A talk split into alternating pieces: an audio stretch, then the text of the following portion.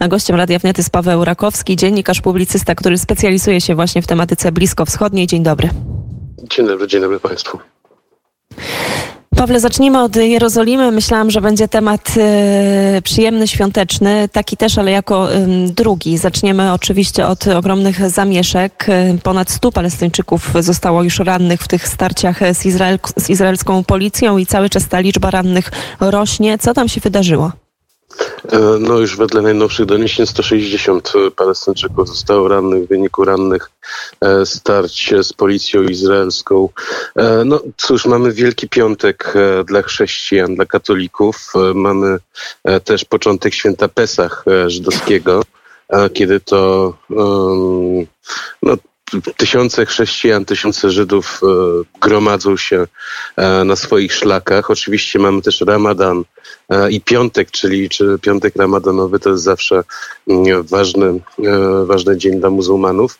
No i e, doszło do starć na wzgórzu świątynnym, tam gdzie się znajduje meczet Al-Aqsa, jak i też obok kopuła Omara.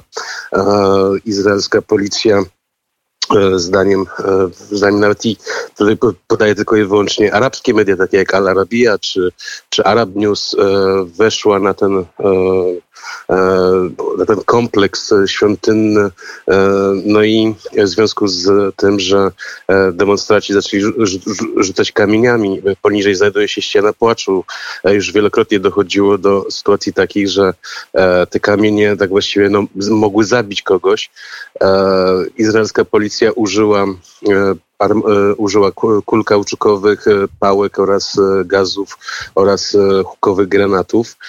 Co więcej, mm, część policjantów wpadła do samego meczetu, gdzie na tych policjantów czekali Palestyńczycy z kamieniami oraz w butach. To jest, to jest coś ciekawe, ponieważ do meczetu generalnie w ogóle nie wolno wejść w butach, a tutaj już tak jakby było to już przygotowane.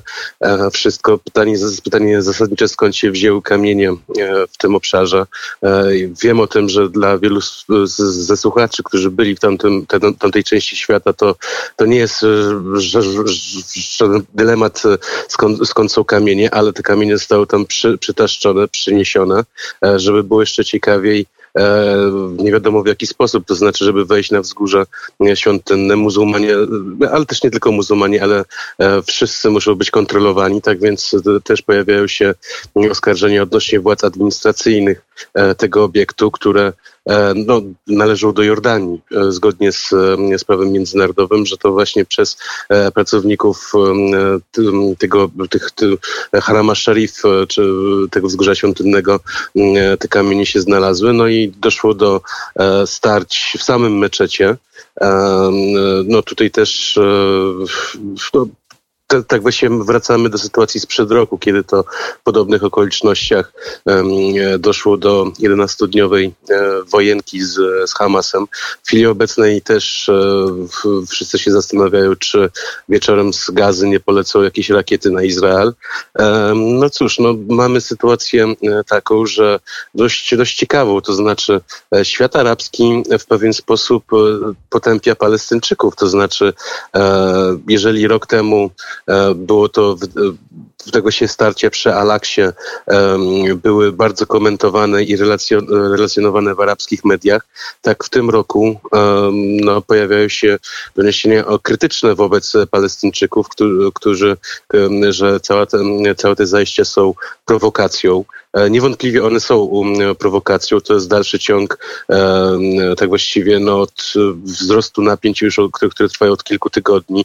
E, w ostatnim tygodniu zginęło 25 Palestyńczyków w wyniku e, różnych starć z armią izraelską. Armia izraelska przeczesuje głównie północne obszary zachodniego brzegu Jordanu w poszukiwaniu terrorystów powiązanych z Hamasem, islamskim dżihadem, państwem islamskim oraz innymi organizacjami. Przypomnę, że w samym Izraelu doszło do czterech zamachów w, w, ciągu dwóch i pół tygodnia. No, e, sytuacja jest e, dość bardzo napięta, to znaczy e, te wszystkie zapowiedzi z 24 lutego, kiedy rozpoczęła się wojna na Ukrainie, że Bliski Wschód może być tym obszarem, w którym ta wojna w jakiś sposób otworzy drugi front. No, no widzimy, że niestety się materializuje, chociaż, chociaż tutaj akurat na pewno pokrzepiająca jest reakcja części świata arabskiego, która, która no, nie chce, żeby Bliski Wschód stał się elementem znowu jakiejś proxy war spowodowanej chociażby tym, że no, w ostatnich kilku, kilkunastu dniach to mieliśmy szereg różnych prowokacji. I to, i to, i to takie, jak już mówiłem na samym początku, w Jerozolimie teraz jest festiwal religijny, to znaczy zarówno odbywa się, odbyła się już droga krzyżowa, albo jest w trakcie odbywania. To jest pierwsza droga krzyżowa od trzech lat w związku z pandemią.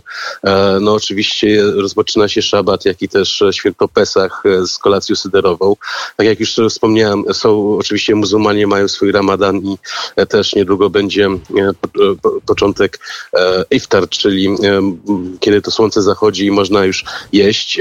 Przyjeżdżają muzułmanie do Jerozolimy teraz z całego świata, też arabskiego, to znaczy z takich państw jak Bahrajn, jak Emiraty Arabskie, no i też relacjonują na swoich mediach społecznościowych to, co się dzieje w Jerozolimie.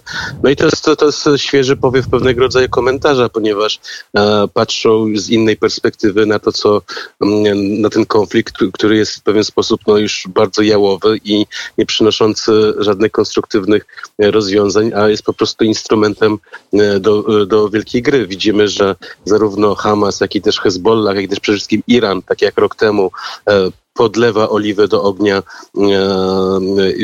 swoją retoryką i e, nawoływaniem do dalszych e, akcji. No możemy się spodziewać teraz, że na zachodnim brzegu dalej będą, będą jakaś forma eskalacji, czy, czy to w formie zamieszek, czy, czy jakichś ataków.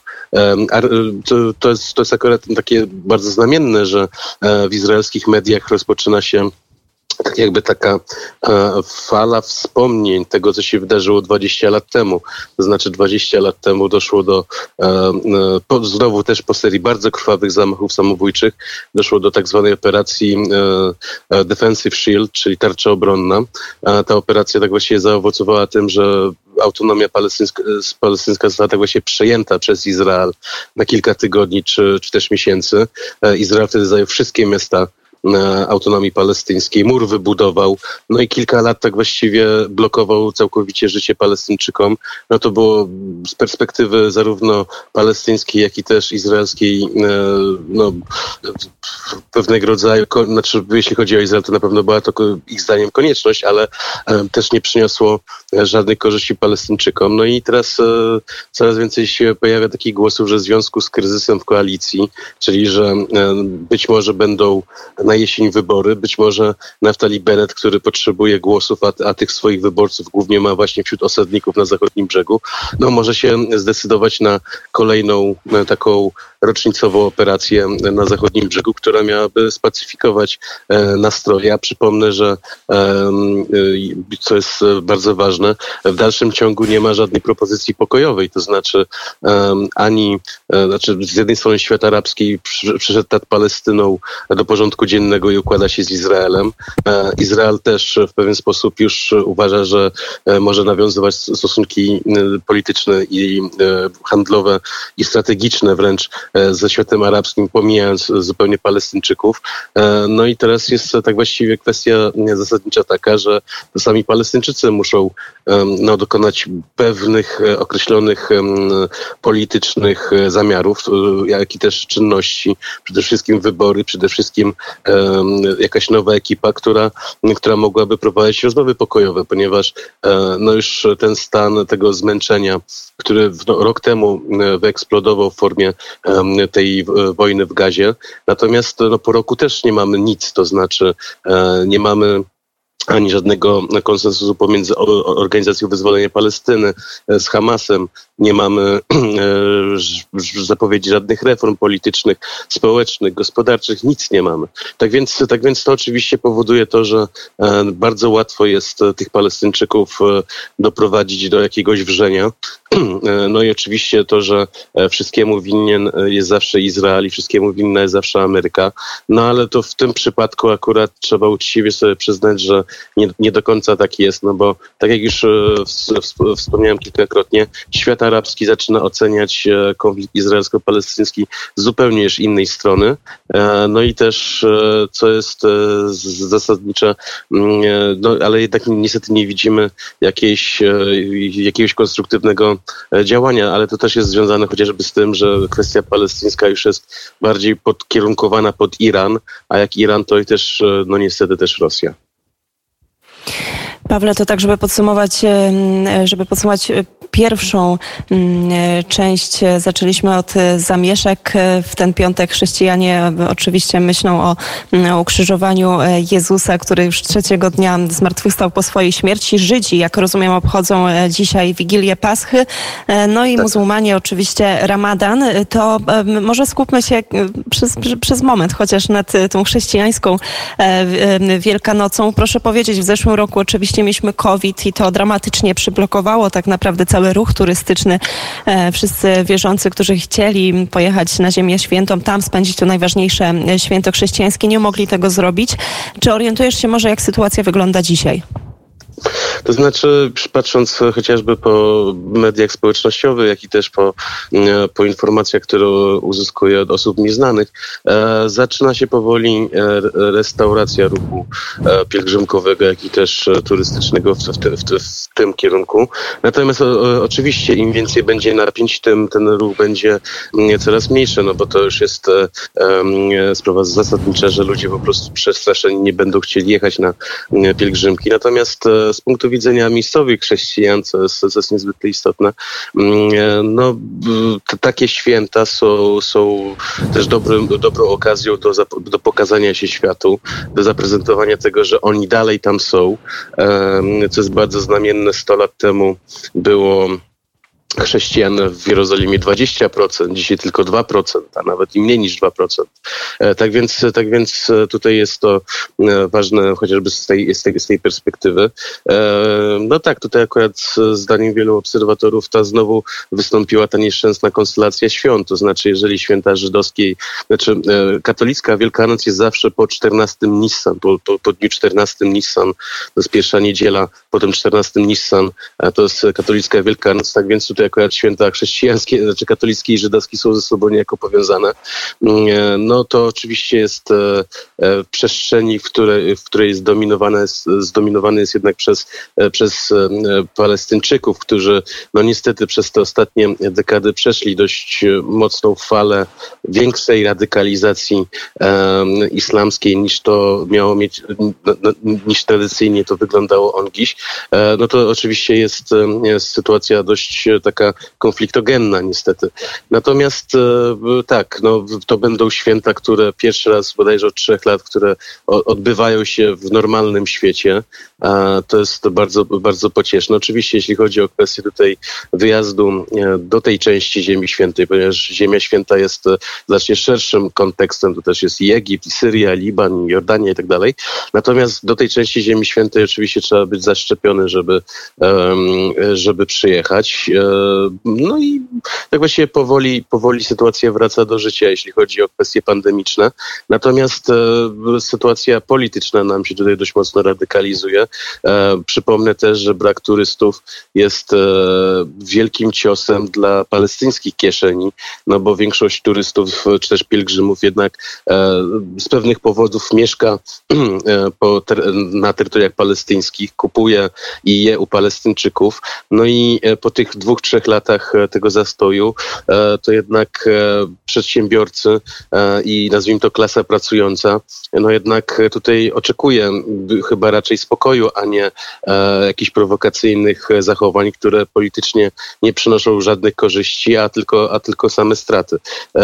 To jest, to jest moim zdaniem bardzo ważne, że Bliski Wschód tak jakby, tak jakby no, ma tyle problemów, o których sobie zresztą opowiadamy E, za każdym razem, że jednak nie można ich mnożyć, znaczy to jest niepotrzebne, żeby ich mnożyć, e, a niestety one są mnożone i coraz więcej właśnie widzimy, że e, no, znaczy jakiś to związek z tym, co się dzieje na Ukrainie na pewno ma, chociażby z tego względu, że znowu mamy tak jakby dzisiaj na frontach na Ukrainie taką troszeczkę no, no, może mniejszy spokój, znaczy no mniejszy spokój, no ale uwaga świata zachodniego teraz musi być koncentrowana w dwóch miejscach, a wiemy o tym, że jak są dwa miejsca, to ta uwaga jest po prostu E, mocno osłabiana. E, no to jest, e, no niestety, tak jak już mówiłem na samym początku, ta zapowiedź tego, że ta wojna, ta wojna może się rozlać na tereny Bliskiego Wschodu, no zaczyna to mieć niestety jakąś materializację, ty, tylko że mam nadzieję, że, że akurat zostanie ona zdeeskalowana w najbliższej przyszłości. Pawle, i tutaj powoli nasza rozmowa dobiega końca, a skoro też e, jest tak, że ty jesteś z nami niemalże co tydzień, a jeszcze teraz w tym okresie ciężkim, odkąd rozpoczęła się inwazja Rosji na Ukrainę, to nawet e, częściej powiedz proszę, czy chciałbyś może złożyć życzenia słuchaczom Radia Wnet?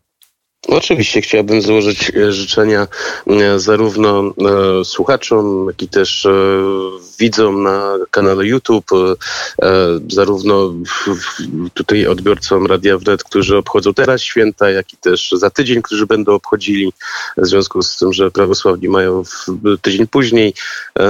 No, miejmy nadzieję, że będą to spokojne święta i które przyniosą spokojniejszy czas i no, ulgę w tym, w, tym, w tym trudnym epizodzie świata, w którym się znajdujemy. Bo ten spokój to jest teraz e, to, co myślę nam wszystkim jest e, bardzo potrzebne. Bardzo serdecznie dziękuję. Paweł Rakowski, dziennikarz, publicysta, który zajmuje się tematyką blisko wschodnią, był gościem Radia Wnet.